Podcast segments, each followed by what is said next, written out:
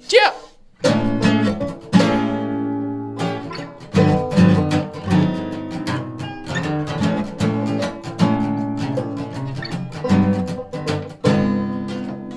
Hello, I'm Soraya Kaiser, And I'm Sarah Bakeman. and we are the podcast hosts for the Human Solutions Podcast.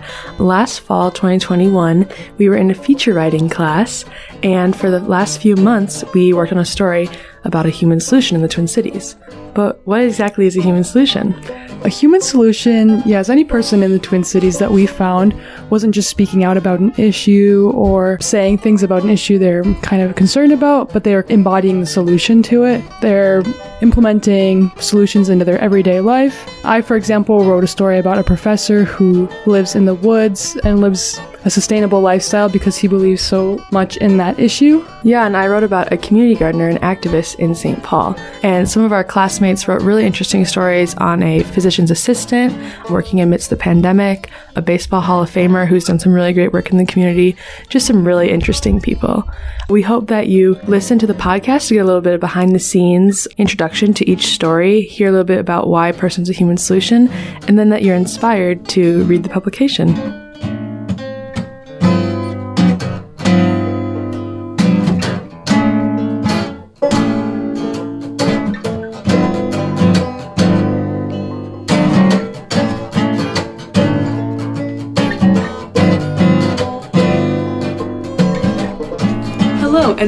Back to our fourth episode of the Human Solutions Podcast. Yay. My name is Soraya, and I'm your host. And I'm Sarah Bakeman. I'm also a host. And today we have a very, very special Very guest. special guest. McKenna Cook. Yay.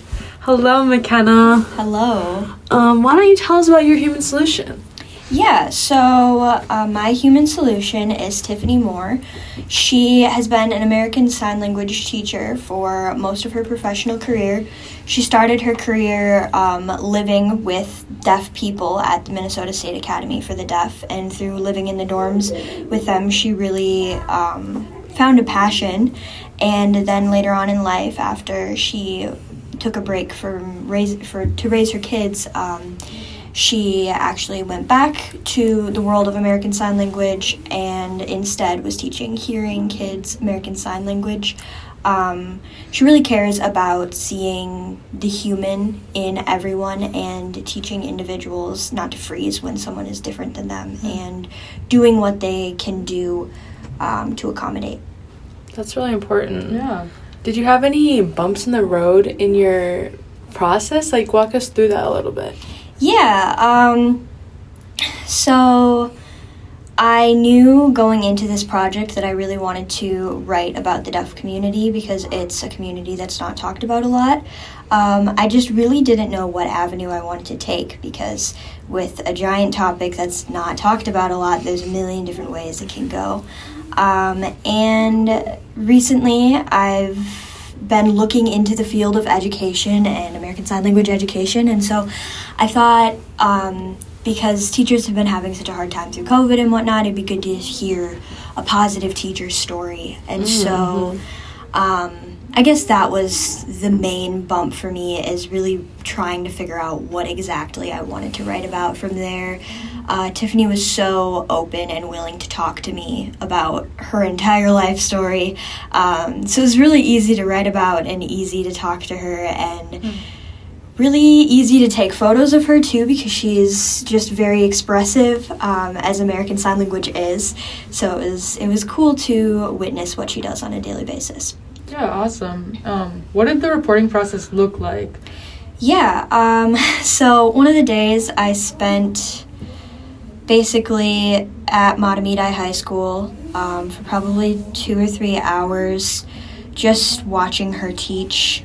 Um, and you know it was it's weird to be around high schoolers because they're very judgmental but also it's weird because it's weird because in, in an american sign language classroom specifically in in tiffany's classrooms it's silent and so as i'm trying to take photos or videos or whatever my camera keeps like making that little clicking noise and all of these kids are looking at me or like looking up from their phones like Oh who is gosh. this girl um, And she didn't introduce me at the beginning of the class period either. Oh She introduced me to her. TA, but then I just kind of like hopped around. And she doesn't have like traditional seating. So this is something about American Sign Language classrooms that is important is they sit in kind of a U-shaped seating so they can all see each other. Hmm. Um, and so she has a bunch of rolling chairs in her classroom. So they just kind of roll around and talk to each other in these chairs as the class period progresses. And so I kind of had to like weave in and out of them with my tripod and my camera. And Oh so my gosh. yeah, that was that was my reporting process. That's funny. Yeah. Now, this is a little of a silly question, but if you could take your source to any restaurant, where would you go? Oh my goodness. Okay. Um, can I pick two? Yes, go okay. for it. These are uh, t- kind of plugs. Um, Mozzeria in Washington D.C. and then also the Signing Starbucks in Washington D.C. Because um, I'll start with Mozzeria. It's owned by deaf individuals. Um, everyone there knows American Sign Language, um, and if you don't know American Sign Language, they have tablets for you to write on. So basically, it's kind of a role reversal in how deaf people live their lives every day. that's so cool. Um, and the same thing goes for the signing Starbucks. So super awesome. A giant corporation like Starbucks um, really understood the need for a, a coffee shop that um, everyone who worked there was fluent in American Sign Language, as it's right next to the um, fully ASL emergent uh, university in Washington D.C. So I would say both of those places. Oh, that's really cool. I never heard of either of those. Yeah. That's really interesting. Um, what's one thing you've learned from this experience?